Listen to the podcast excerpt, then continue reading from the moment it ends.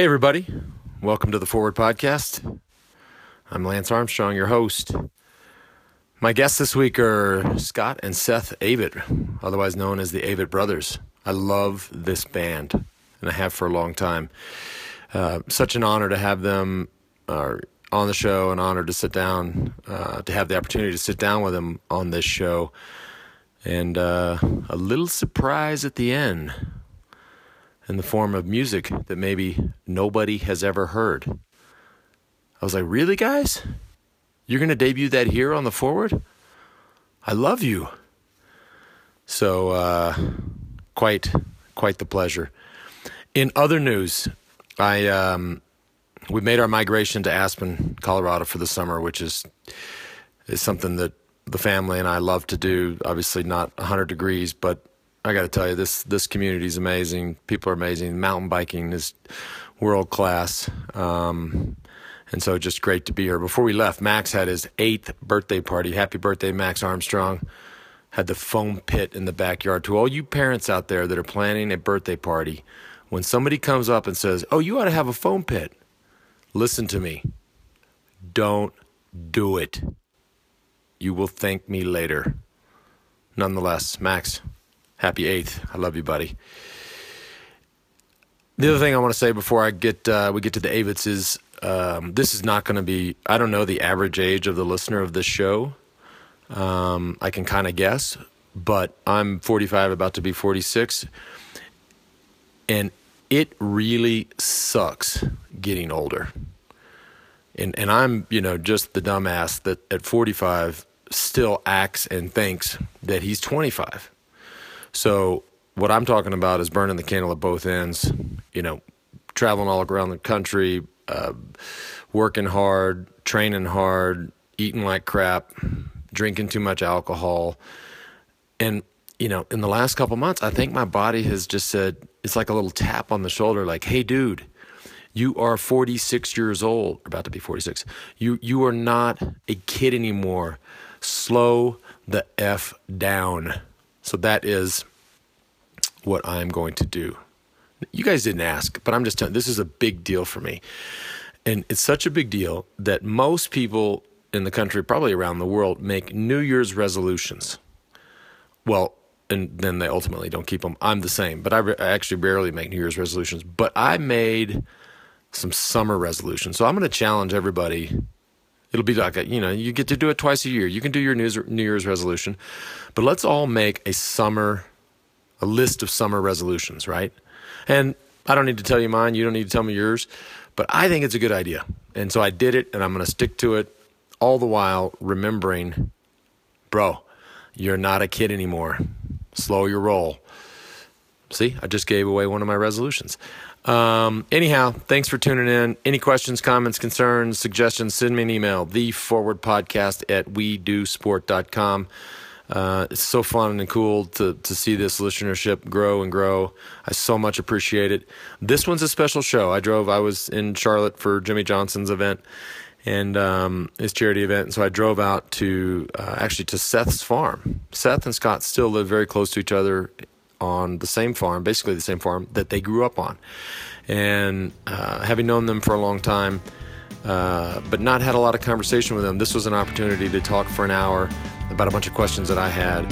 And uh, again, to the brothers, thank you so much. They're playing Red Rocks here in Colorado in early July. I cannot wait to be at that gig, and uh, hope you guys enjoy. Have a great day.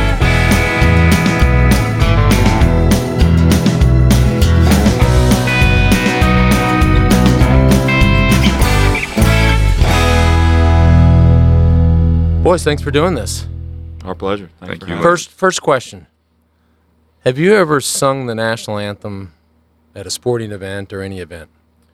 I sang it for Bonnie's, uh, like a, a, baseball game that her, um, some work thing, a very small, small level, no, no jumbotron right. type of situation. So I've done it once. Yeah, and the only reason I ask is because I'm here in Charlotte for Jimmie Johnson's charity thing uh, called the Fit Fest, Jimmie Johnson mm. Foundation Fit Fest.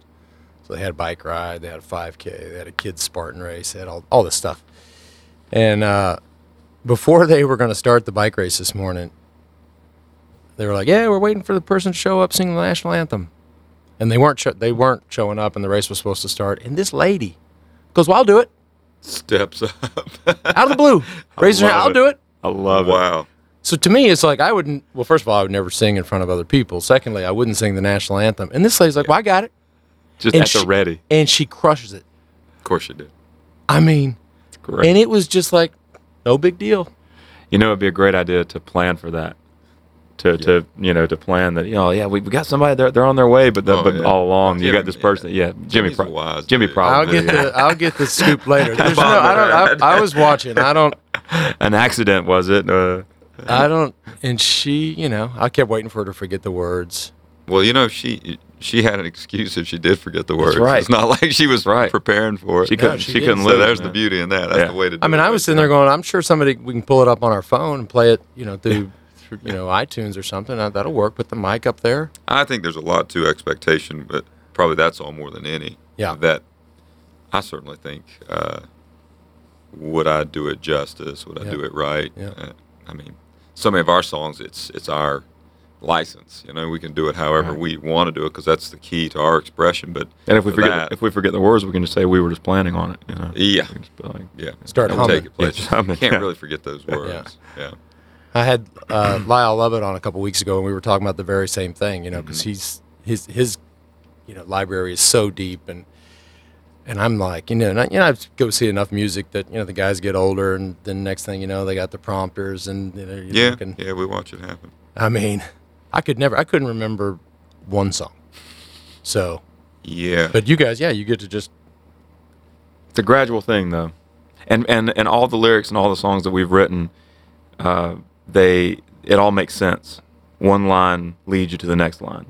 Somehow in our brains, you know, each you know, since we wrote them, or even the songs that, that Scott wrote, the lyrics they they um, there's something about each line that leads me to the next line. So it's never like that I can remember all the lyrics at one time, but I, but something in, in each line sparks the, the next one. yeah. Always. and, and we I think we write like we talk, or we attempt to write like we talk.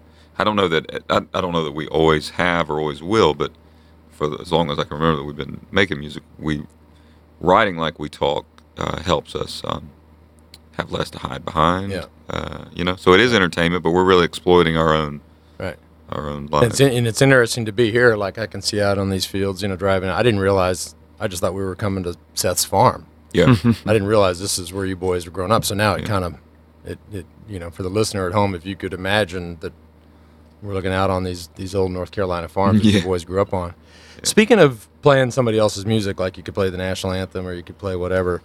Um, as I was thinking about this podcast and reading about y'all's lives, and um, one of the first things that came up uh, yesterday was uh, was this cover of Black Hole Sun, and that you guys did in Orlando, and uh, I didn't realize that there that there was a relationship there between you guys and Chris Cornell. By the way, the version of that, well, back up. Everybody covered that song Right. over the course of a week. Right. Okay, you guys, Metallica, Guns N' Roses, Norah Jones. Norah Jones Yeah. version.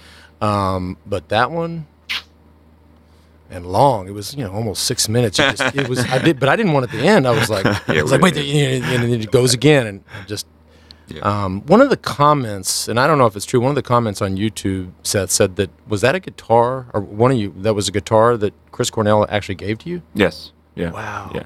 Sure. Sure was. Man, Yeah. It's got the mojo all over it. yeah. and you carry and you tour with that. Uh, I, I did for this last run. We opened each, each show with uh, with Black Hole Sun, and then later in the set, um, all Bef- three nights before his yeah. passing, you did. no, No, no, no. Just just since we uh, we worked at Black Hole Sun, and then we we also have been doing preaching the end of the world, which is another favorite uh, of ours of, of a song a song he wrote uh, in the late '90s. But uh, yeah, he, he he gave me the guitar. It's uh it's awesome. It's it's been a, a, a Scott was saying uh, kind of bittersweet sort of thing to share those songs because uh, he was a, a dear friend and. Because he sat in with you guys on on Letterman or Kimmel or one of the, one of the late night shows. I think Yeah, I on saw. Fallon. Yeah, Fallon? yeah, and we we played uh, here in Charlotte. We played, we sang with him uh, during one of his shows and worked together some and Mm. worked on some songs together. And Yeah, we did that. To be sincere about it, we we had started working on songs together, writing together, and had worked uh, a bit in the studio together, and so we kind of had an ongoing project. We did have an ongoing project that we had, uh, you know, just recently uh, he had let Seth know when when you're ready to get this. When you guys are ready, let's. I'm ready to go. Pick up where we left off. We were all so busy, but one of the things that Seth and I were talking about hit so uh, hit so hard and uh, hit home was when we worked with Chris. Uh, we didn't anticipate how connected we were. Of course, we were affected by him musically as Right. kids. Growing Like, up, yeah, I mean, everybody. we knew all those Right. songs because we just we just took them in. Right. But uh, but when we worked with Chris, it was kind of like sitting in with, you know, just the the 15 or so year older version of what we're doing, Mm. and we connected instantly. We knew what it took to get a good take of a song, and we were we just it was so seamless and so natural. Uh, it was a real a real feel of, of kindred uh, uh, uh, community. Mm-hmm. He was wonderful. It was wonderful. He was wonderful. Yeah, I I never met Chris Cornell, but I had Tim Commerford on this show, who's Oh, was in Audioslave with him and is yeah. in Rage Against the Machine Yeah, and, and Prophets of Rage, and so I talked to, to I call him Timmy C. I talked to Timmy C. Uh, he was actually heading to the service the other day, and he was. You know, uh, he, he's Timmy's. You know, he, you got to catch him on the right day. Like one day he loves you, next day, you know, so he's all over.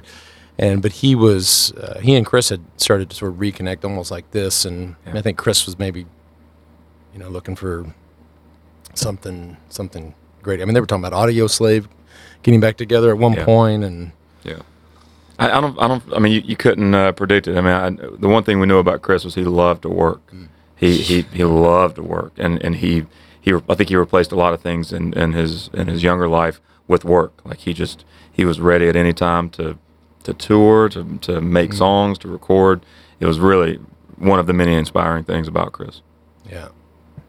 No, you can't. When you have a friend, I mean, it's, it was like Robin Williams, and you have a friend who you just get that yeah. call, and you're like, wait a minute, I never saw it. I didn't No. sense that, I and think it's Yeah. a hoax when it happens. Uh, Yeah. Speaking with Rick Rubin about it, he said, I, I thought it was a hoax when I heard it. He's like, I just couldn't believe it. yeah, Chris and I were texting like three weeks ago, or Yeah. three and a half weeks ago. yeah, I got the news, and it was just such a weird thing because what I've what I've said to a couple of a couple of folks that are close to us recently is like Chris, his his his stardom, you know, and his star quality, and, and what he was to me when I was 11 years old or 12 years old.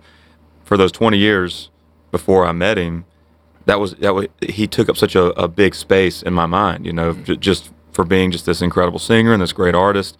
But then, in just in like the three and a half years that we that we knew each other, uh, it, it almost almost immediately all of that became so small because he himself was such a a big uh, I don't want to say personality because it's not like he was like super outgoing or really loud in a room, but it's just he was just such a good person and such a, a warm person and and just such a kind-hearted person that in your like in our first conversations with Chris, uh, the the the sheen of stardom just kind almost completely went away because he because he took up so much space just as a as a person. You know, I'm not sure if I'm articulating that very well, but but he he he was incredible and and and that that uh, the amazing parts about him went so far beyond what we knew of him as um as a as a leader of a band or as a singer in a band. You know, Yeah, yeah.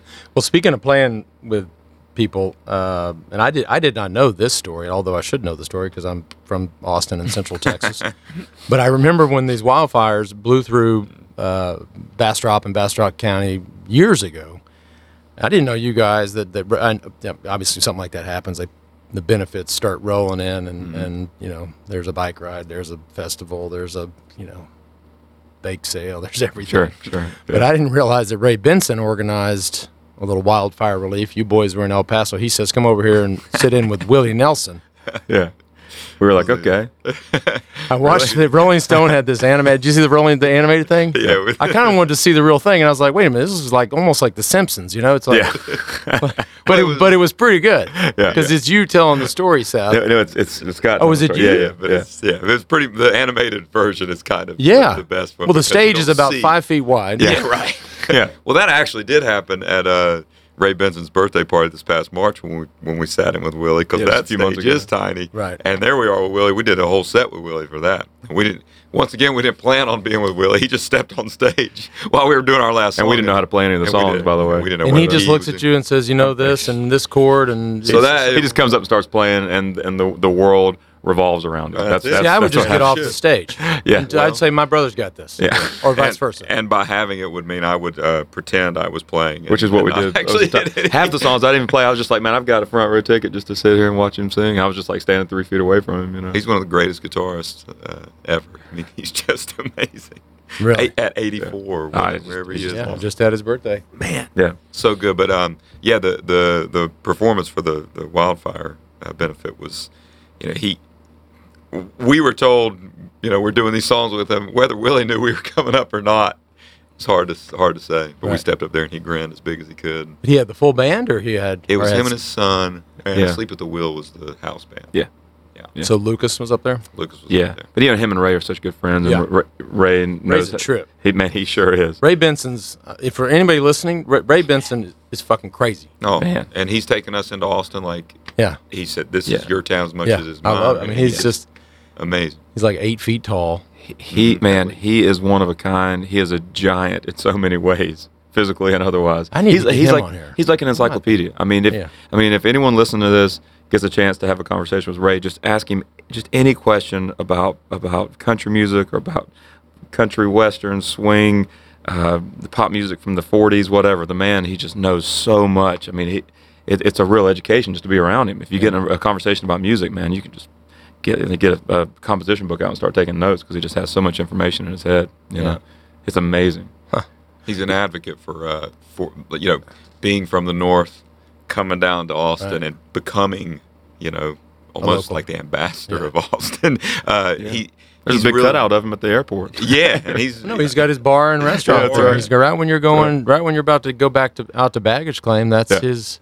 A spot. But he validates guys like us that come into the world. If somebody says, "Oh, well, you know, so and so ain't legit, or so and so ain't from Texas, or so and so ain't country, so and so ain't Nashville," hmm. he's the first one to say, "So and so don't have to be anybody. They're just being who they are, and they can do what they want." That's what I did. Yeah. It's awesome. It's Well, and that's and I had this conversation with Lyle a couple weeks ago because you know for him he's a young kid goes to Texas A&M, you know gets immediately pinned as a as a country and western singer. right. Goes to Nashville. They're like, but Willie had the same thing. Yep. You get there and they're like, well, next thing you know, they're like, no, I'm going back.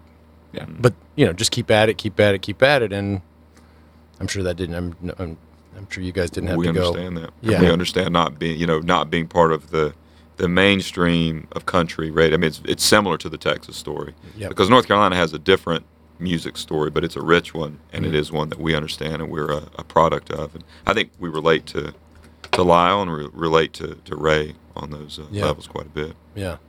In that in that regard, we feel very at home in Austin. Like Texas has just been a good. Dallas has been amazing as well. Yeah. Well, that's where we first met. We uh, we saw right. at the old ACL studio, Austin Yep. City Limits Studio, which Yep. was, which back then, which again, guys like Willie and Ray and, and Lyle made famous, for lack of a better Yeah. word. Uh, but that old, uh, I guess you call it a studio at the communications school on campus. Yeah. I remember thinking, uh, they're going to build another one. They're going to try to do better than this. Yeah. They actually, I I have to say, they actually did a pretty good. damn good. The new pretty one great. amazing, but but that taping, that was the last taping I saw. Y'all's taping was the last one I saw at that old building, and I remember, and I'd seen all kinds of shit. I mean, you name it, I'd seen it at that at that place. And I remember watching that show that that night, and I I tweeted out, I said, "This is," I said, "I've seen everybody here, Pearl Jam, you name it, Coldplay, everybody." Great performance. This I said, "This is the best show that's ever been played in the studio." Man, that's huge. Man. That's huge. I mean, I've it was lot. no, but it was. I didn't know what to expect. I'm like, all right, these guys, good. they're brothers That's coming in, good. That's good. and one of them. Now you're on the drums, and da, da, da, and I was like, it was so much. Uh, Intensity is not the word, but energy, and with the you guys, the crowd, the band, We family lucky to vibe. we were lucky to, hit, Yeah. to be on that, to be able to play that room before Yes. it, it changed. I We- think that's right. I wonder what they do with that room now. They probably they should use it for some of these they things. should. And then we had dinner at the house one night. Yeah. I was on that same trip. That's right. I was like, these boys, I need to have them over for dinner. Uh, they are not that's- going away. That's when we realized what a music fan you are. I always think, uh, for some reason, you and Bon Iver in my world are, are synonymous because you were you were talking a lot about Bon Iver. I think Mm-hmm. Yep. on that trip, Yep. talking about how great a show. Yep. Because I was only familiar with the recording, and I still haven't seen him live. But I'm such a, I just love him. Yeah, I'm a huge fan. Love of his work, and his newest record is It's incredible. insane. Incredible, It's and it and it just shows you how y'all's industry works. I mean, that, 99% of the music world doesn't even know he has a new record. I mean, it just sort of came. Yeah. It didn't. It's an interesting time for Yeah. all that, for Yeah. for getting the word out and for for promoting a record and publicizing. And when that you know, first one's so done. big, Yeah. Yeah, it, yeah, That's some- overshadows. Yeah, and the newest record is this. The, I mean, it's really somewhat of a genius. Like you listen, it, it's the, the same effect. Blood on the Tracks from Dylan had the same effect on us. Like it was the first listen, you're like, I don't know, I sure like that early Dylan. And then you listen again, you're like, I don't know. And then you hear again, you're going, Hold on a second. Yeah. Hold on, this is no, this is this is brilliance. Right. And Bon Iver, this newest record, you go back to Emma uh, forever. Yep. But uh, this new one, there's he's like pushing things yeah. to a point that have Well, not he- been pushed. He's Justin. He, I mean, he's out. He's out there, man. He's like, well, Yeah. first of all, how will you make for Emma I mean, forever? I mean, in the I'm gonna go hole up in a cabin Mhm. for three months in Wisconsin in the winter. No, Mhm. no way. I'd go crazy. Yeah. Mhm. Oh yeah, Yeah. yeah. Speaking of Dylan, you guys played with Dylan. we did. This is kind of a, re- recurring theme on this podcast all the times because every you know, especially musicians that come on, I'm like, I'm kind of fuck around and say, "Can you get Bob Dylan? Can you help me get Bob Dylan on the podcast?" I know it's never going to happen, but it's just funny because he lives in that split level right over Yeah. there. well, then you know we came from that way. Yeah. We might be going back. Just keep- That, um, but that, and, and I went back and rewatched all that from the Grammys. That was 2000. You guys, so 10 you, or Mumford, 11. 11. you guys, Mumford, and Dylan. And Dylan. and Dylan comes out. Yeah.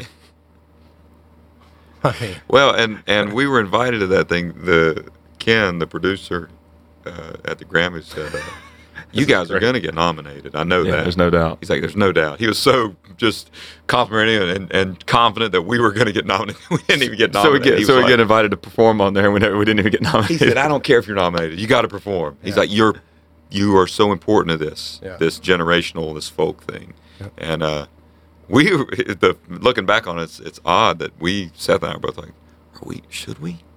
Because we were kind of like, "Is this is this embarrassing to do this since we didn't get nominated?" And we we looked at each other and said.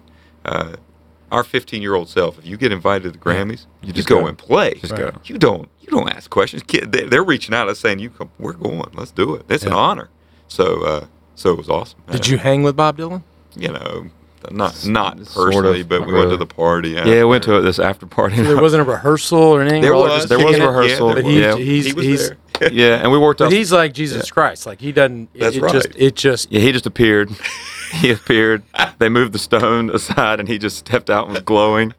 And uh, yeah, I mean, we this time the stone was a dumpster. And they just yeah, they just moved it out of the way, and he just kind of stepped out from behind it. We we uh, we interacted some, you know, we kind of worked the parts out and all that, but it wasn't like a hang, you know. But then we played the we did the the show, the Grammys, and then we went to this after party, and it's like this, you know, full on like this super exclusive party at the uh, Beverly Hills Hotel. Is Yeah, that by the way.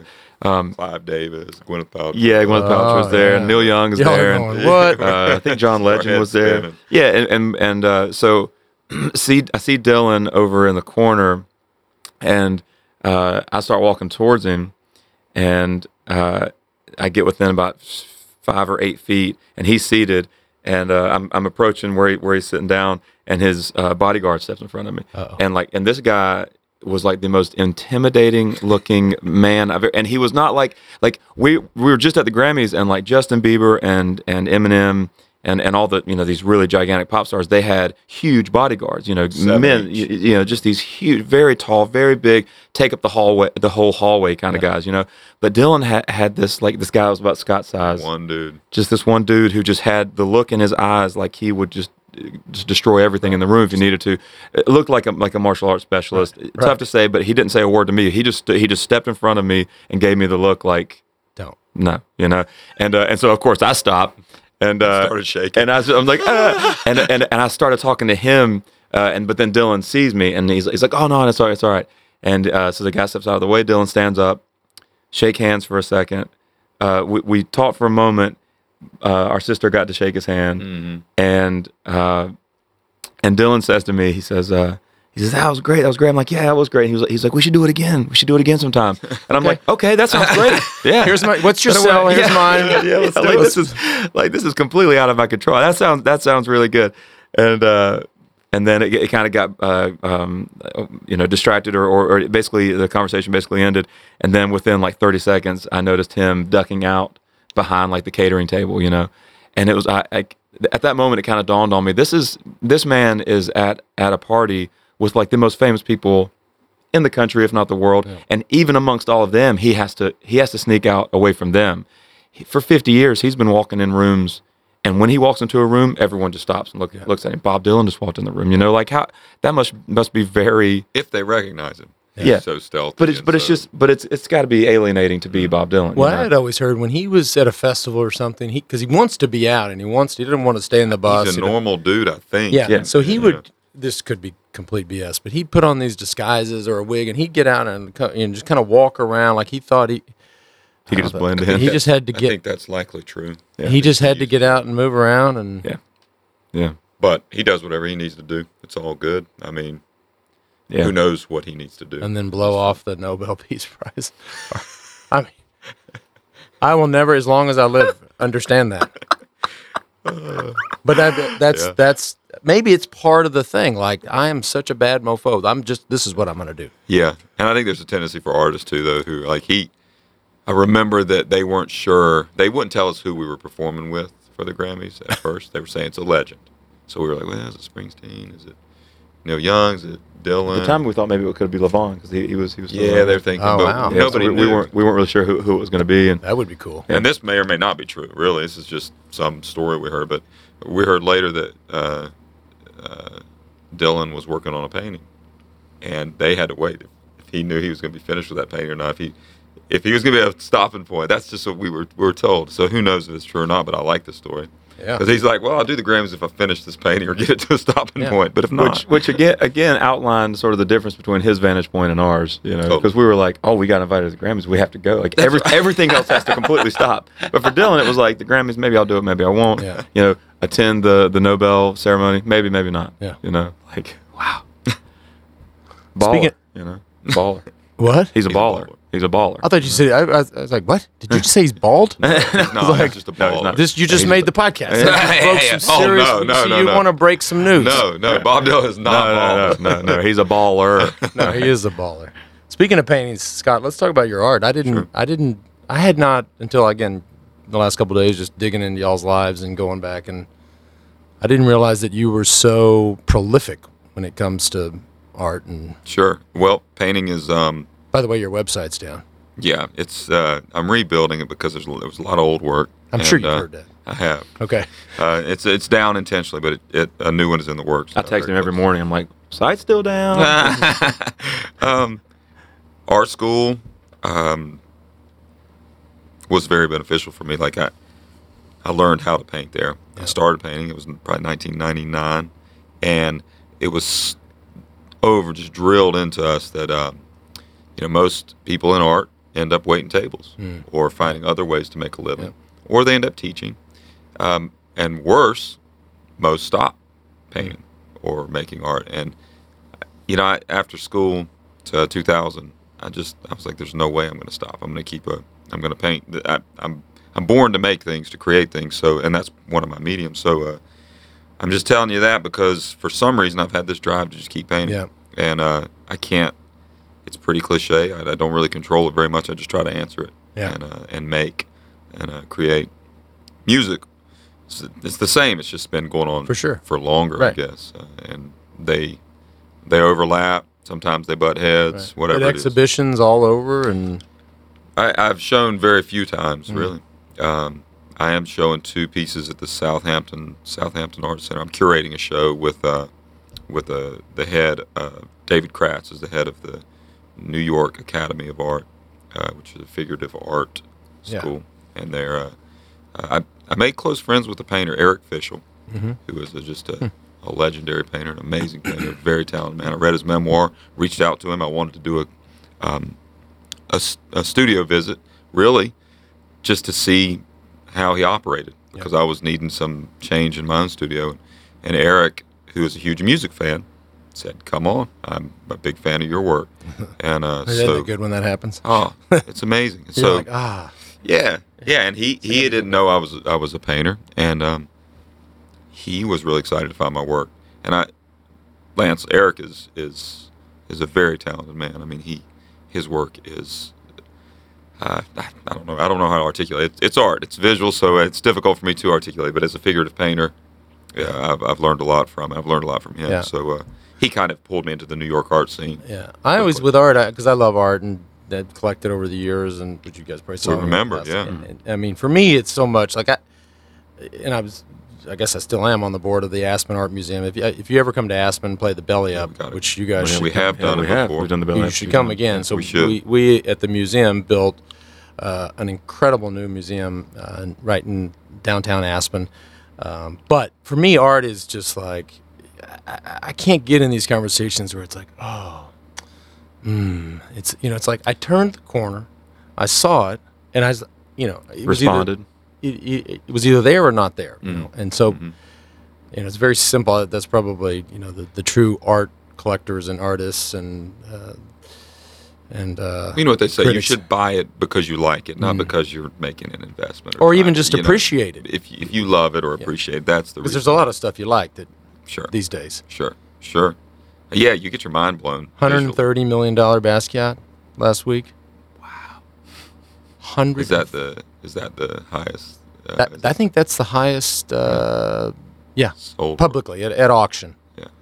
Japanese. He was in the New York Times just the other day. He's trying to start explaining why he bought it, and he bought it because he liked it. Hey, 130 mil.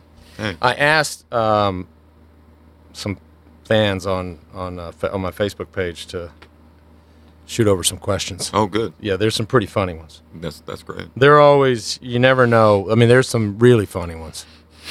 Like what flavor is yellow snow? Somebody says. But um, I want to. I know that that's what they said. But I'm glad that they think we would. Yeah, I'm that glad, I'm we would glad have the they would expect us to be the specialist on that Uh, matter. They already Uh, know the answer. but I want to to ask. question. I want to. I, I knew I was coming to your studio, but I didn't realize I was going to walk into a record collection, right. and I immediately went straight to the Hall and Oates. I'm. I'm a. Oh, I yeah. love Hall and Oates. yes, Love. John Oates. John Oates actually lives in Aspen. that's so- right. We yeah. played with him. Um, but but when I saw the record collection, I realized that I have to ask uh, this question from Kevin Saint Laurent. He said, "Would they be interested in browsing a local record shop before Thursday's show at Meadowbrook?"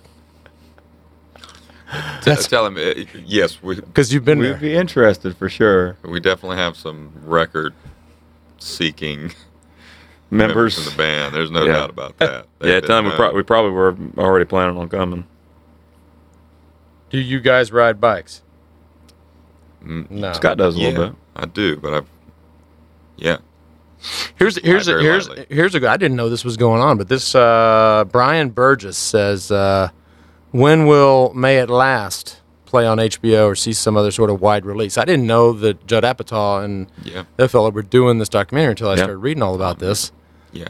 It's incredible. Like it's incredible what they did with it. It really is. January we hear is going is when it's going to be premiered on HBO. So, is it a? Are we talking music documentary?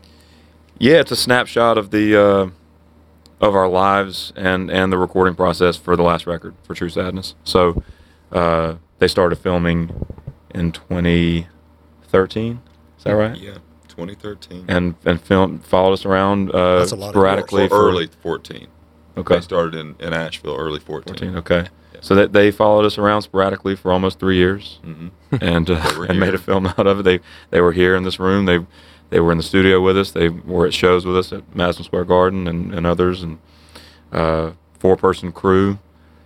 Nobody Uh, knew what it was going to be. Everybody all. said, we're not sure what movie we're making. We're not sure what it's about. They said that. Yeah, yeah. Judd, Judd and I had a Judd, conversation. Judd just started. I mean, like, he "I'm not really." he just he just bankrolled this thing, not knowing where it was going, just because he believed in it, believed that there would be something, and eventually there was. Amazingly, I was I was saying to an interviewer the other day, it kind of it still kind of blows my mind uh, that there that there is a beginning and a middle and an end for this thing because for us it, it is it's just our lives. We're just living our lives, you know. And Scott and I don't have uh, a, a really intriguing, interesting conflict. Yeah. You know, we don't have like a.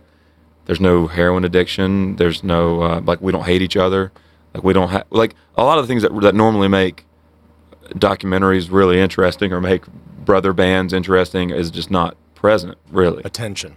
Yeah. That, does, that doesn't exist.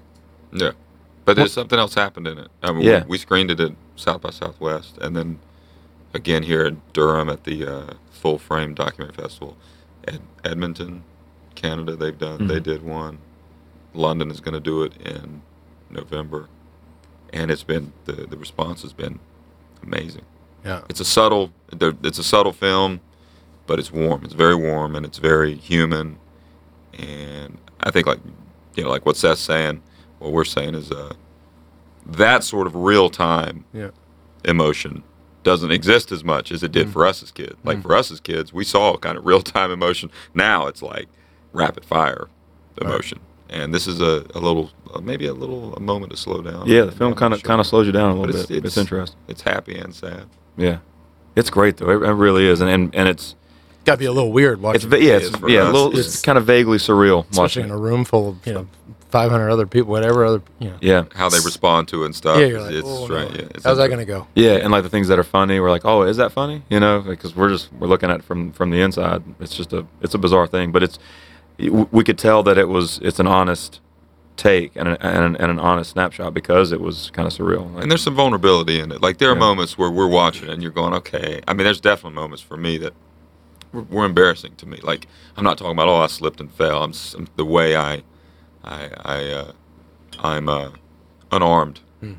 and and reacting to the recording process, which has always for me been uh, pretty exhausting. Yeah. You know, and uh, And for Judd Apatow, that's not you know his his Right. you know his lane is is I mean, he's one of the best in the world at what he does, and he writes comedy and No question. you know directs and produces. Com- I mean, so this is way out of his, or Yeah. maybe not. I mean, I, you know, clearly he from the outside, it seems talent. like it's a Yeah. it's a departure. Right. But uh, I mean, for us, it could have been a more natural fit. You know, him and Rick are good friends, and uh, I mean, I think Rick initially brought brought this idea to him, and, and but Judd was was all he was all the way into it. Let's talk about Rick Rubin. I mean, we've talked about a lot of different, quote unquote, different people this the last half hour, but I mean, Rick Rubin is, He's one of a kind.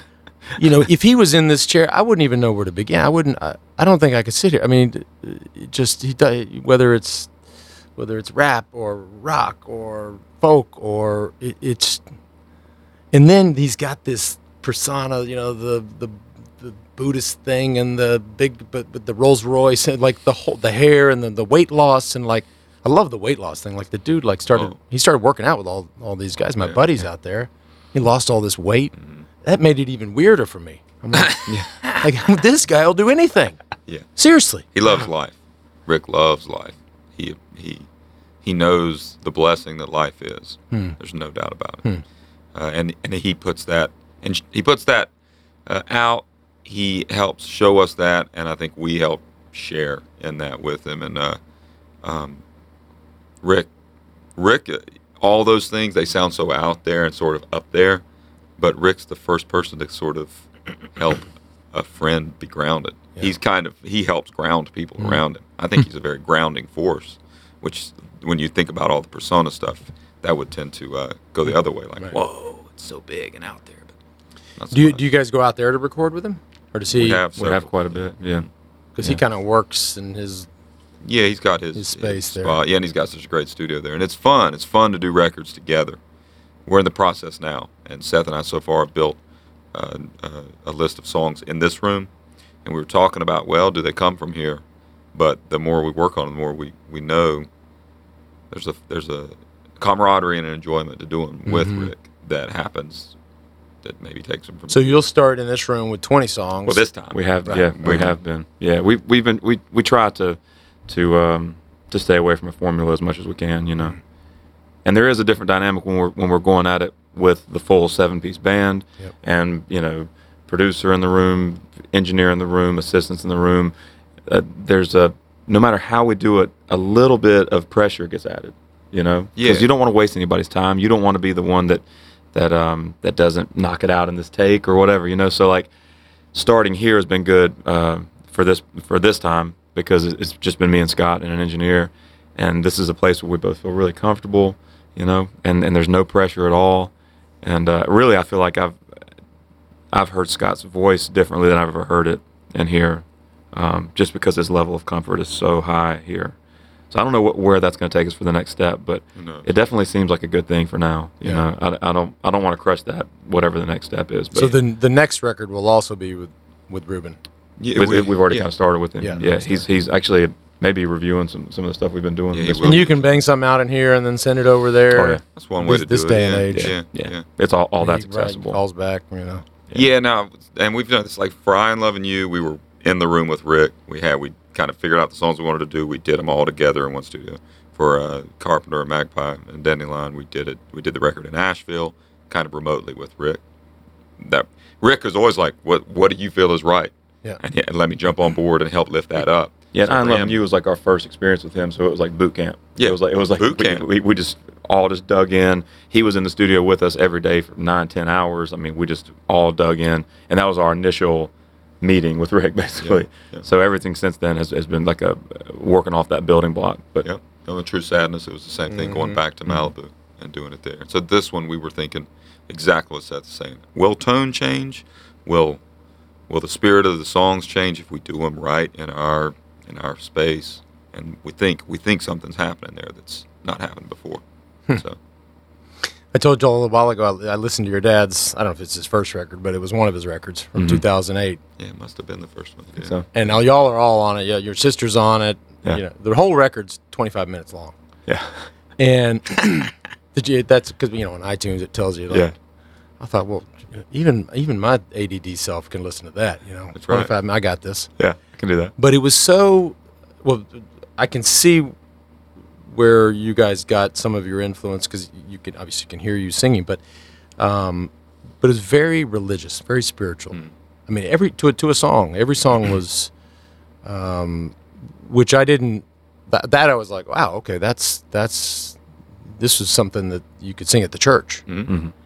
and so and and I mean, I didn't know that that's.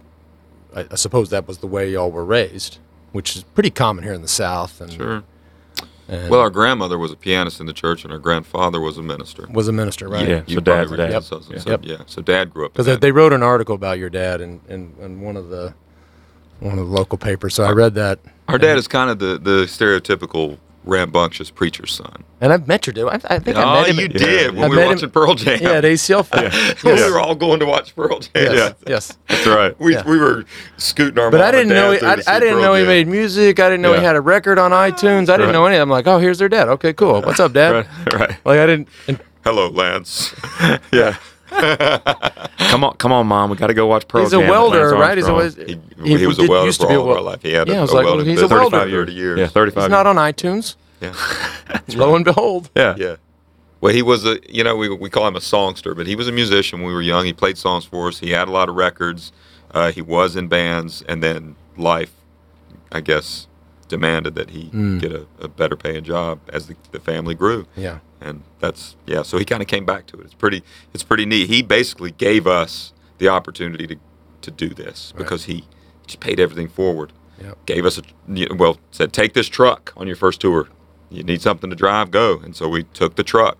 Uh, he always made sure we had what we needed if we had interest in it. And in a in a, in a way, you know, we took off and he's he's able to do this thing. So mm-hmm. we're kind of exchanging dreams together. Because he, he, he, or maybe him and your mom, I guess, too, traveled around. One of you was born in Wyoming, I saw. me, so, yeah, I mean, that's just Yeah. they that's were a long ways from here. Yeah, and they, they whole- basically paused that that sort of traveling life for our for me and Scott and Bonnie's for our upbringing. for our upbringing, and now and now they're traveling again. You know, basically mom selling merch for dad, and they're just out there. Oh, he's on the road. Yeah. Come on. Oh yeah. A lot. See, Yeah, gets better. he's driven. He's It's he, got to. Forget as, as he, iTunes. as he puts it. As he Does puts he have a website uh, that works? He does. He does. Well, Oh, yeah. it's, com- it's coming up. It's not coming working. It's coming up. not working. But he, as he's as he uh, calls it, he's done a couple of laps around uh, around America. Yeah. Just him and mom, you know, just in the Honda, going out and playing shows. It's it's incredible. So not a band. No, Just him. Just him. He's he's kind of a storyteller first, I would say. Uh, and and uh, like if you Scott went and saw Dad perform locally here uh, within the last year, and uh, Scott was texting me. I wasn't able to be there, and Scott's texting me, and Scott he was he's watching Dad from from the audience or from the wings, and uh, it was like 20 minutes into the show, and Dad hadn't played a song yet because he was just talking. Well, before the thing where they said, "Okay, I've got two 45 minute sets, so time's going to be, you know, there's a, a curfew here. We got to do these. There's going to be an intermission." There's like 15 or 20 minutes in, I texted Seth and said, "Dad hasn't played the first note yet. He's just he's just talking, and he's got to get going with these songs, you know, and he doesn't even have any clue, but he just talks and loves loves telling people." And he's got. To, I mean, he's he's a great storyteller. He make but, you get up there. No, I didn't. I was just watching that. I don't remember if I sang on that. We'll sing with him sometime though. Yeah. yeah. Um, Does we, he tour as Jim Avett?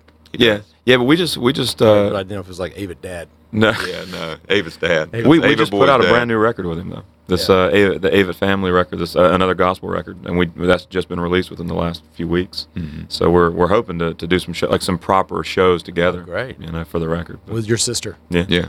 How is Bob Crawford's daughter doing? I hope that's an okay to, question to ask. Sure, absolutely. It's a, it's a it's a daily conversation in our lives since yeah. 2011. So for the listener, Bob is yeah. y'all's bass player, mm-hmm. and, and we and right, and we met back when we all had dinner and met in Austin, and mm-hmm. then she, his daughter was diagnosed just shortly thereafter, and they, right. they called the foundation, and and I think we tried to help arrange some mm-hmm. things, mm-hmm. and but that's good to hear. I didn't. Yeah, yeah. She uh she recently had hip surgery, and so and she just got the cast off Friday. Yeah, his so daughter did. Yeah. How old is she?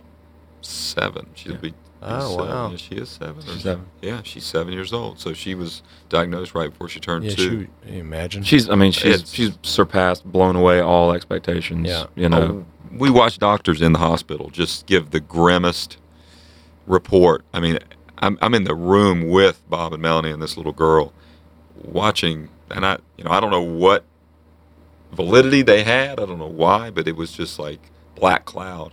And this little girl is just completely, like I said, just surpassed all all expectations. Yeah. Well, two things happen. One, the the survival rate amongst children with cancer is much much higher because the the the likely likelihood that they go on a clinical trial is is much much greater. So that mm-hmm. oftentimes we know uh-huh. leads to greater cure. but regardless of what they're going through therapy wise or surgery, kids just and I've you know this is what I've just learned over 20 years of watching it. Kids just want to be kids. Yeah. So the, the doctor could be talking to the parents, and the parents could be crying, and the kids going, "Okay, where's the playroom?" Yeah. Or you know, chemotherapy. You know, a, an adult gets chemotherapy, like, oh, they're laid up, yeah. and they throw in uh, all of it, and the kid's like, "All right, you know, let's let's uh, let's get a movie going." Yeah. You know, it, it just they just want to keep. They got yeah. they got their priorities straight. Yeah, but there's something to it. Like I, I well, that's good to hear. That's good. Yeah, yeah. It's just this this daily. Yeah, thing. one day at a time for sure. But they're they're rocking and rolling. Well, we get so much five years. I mean, yeah, yeah. That and she's she, they had a re like let's say they had a relapse, I guess, or a uh, they had surgery again in 2013. So she's coming up on the fifth year. Yeah. So it, it's there's been so much love and yeah. and goodness that's come out of this good. terrifying, good. terrifying. Yeah. Good. And you know the deal. There's never there won't be a, a, day where it's like, oh, she's good to go. You know, like that's it's just a it's a constant conversation. Right. I actually do know the deal. Yeah. yeah. right. That's what I'm saying. Like, and they're they're all they're always reassessing.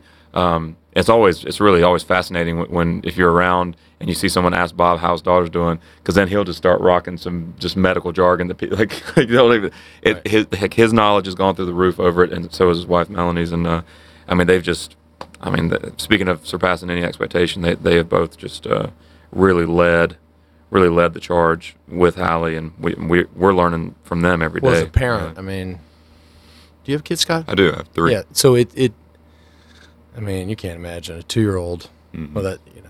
Yeah, we, we were experiencing it together. The guy had a three year old. He had a two year old. We experienced it together. I, I, I couldn't I couldn't keep it together. No, and and Bob, you know, the the and I was using this two nights ago, and we were in Augusta playing a show, and we just had a, a one. We've had a couple wonderful weekends of shows just lately. We just we go and play, and you you put your instrument on, and there's there's way less fog in, in the mind about why am I here. Mm. You know why you're here. You know who you are to these people, and you know what you came to do.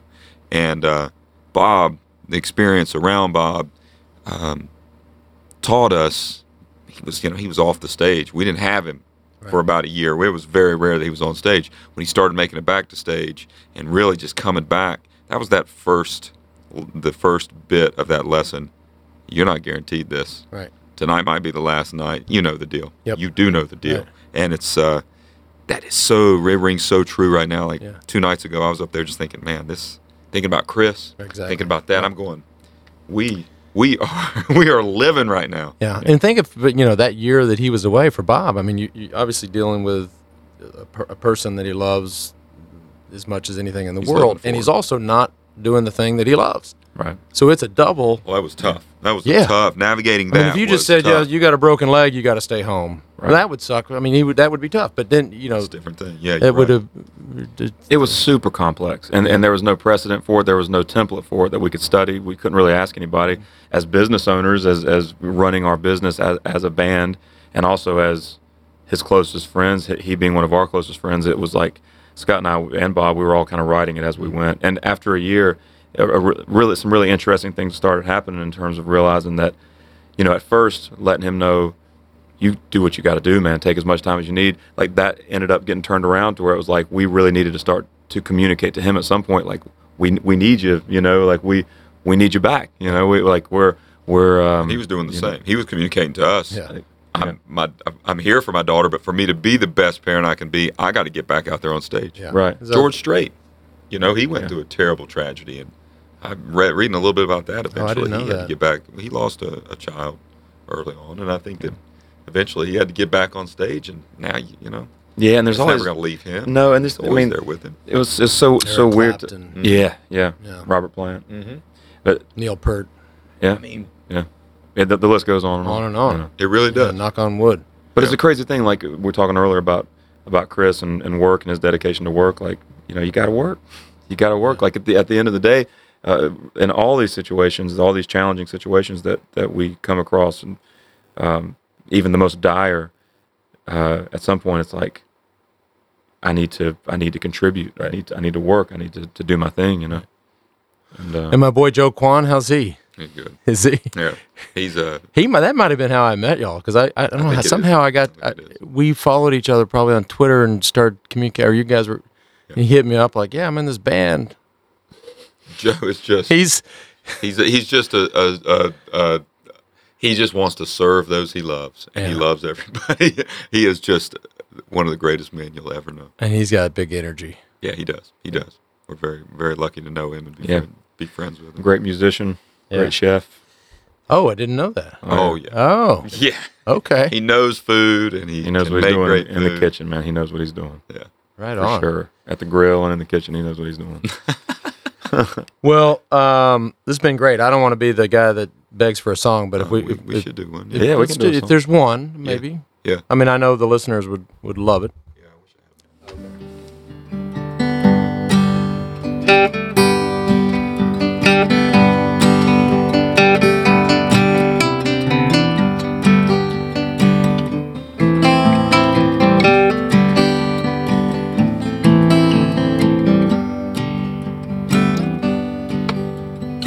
foot of the bed to the cold Neapolitan sky.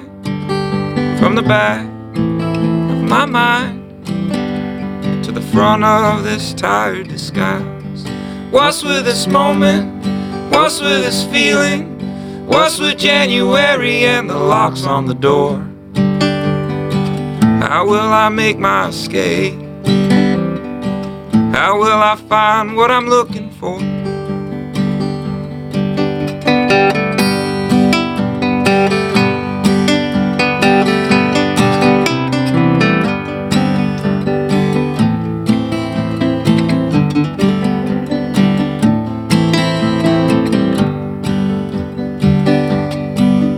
From the memory of the walk, from the pyramid of cans to the call from the tender touch of your lips to the straps slipping off of your hips. What's with this moment? What's with this feeling? What's with January and the locks on the door? How will I make my escape? How will I find what I'm looking for? Hospitals and lobby lust in all of its disgust. Love was never blind, but I was. Hospitals and lobby lust, truth in all of its disgust. Love was never blind, but I was.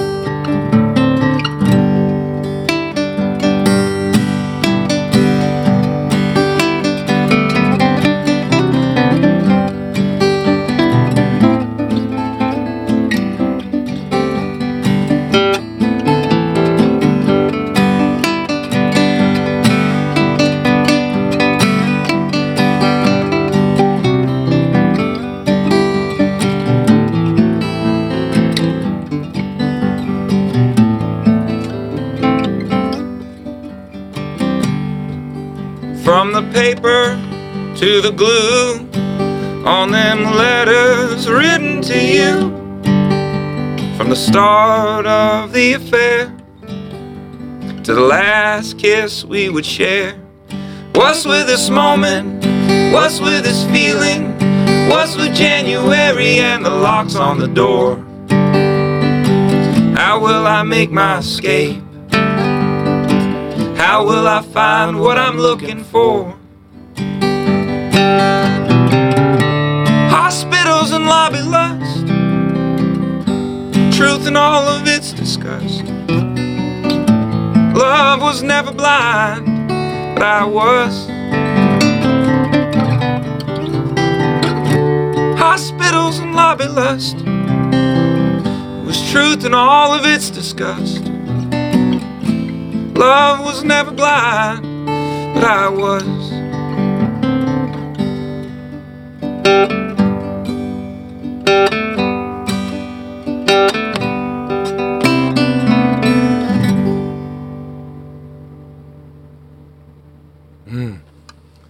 Scott, Seth, thank you so much. It's Our been pleasure. great to know you these years, and Thank you, Lance. thanks for You letting too, me man. barge in. yeah, Anytime. Lance. yeah. Good luck with everything. All right. Appreciate. We'll see you soon. Yeah, see you soon.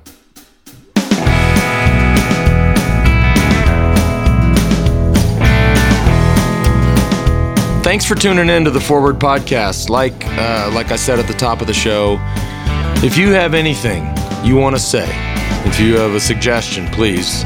God knows I need suggestions, um, or questions, or concerns, or criticisms, or whatever. Let me know. Send me an email. Send it to the forward podcast at wedusport.com. I know it's long. I know it's a little confusing. The forward podcast at we do, W E D U, sport, The forward podcast at wedusport.com.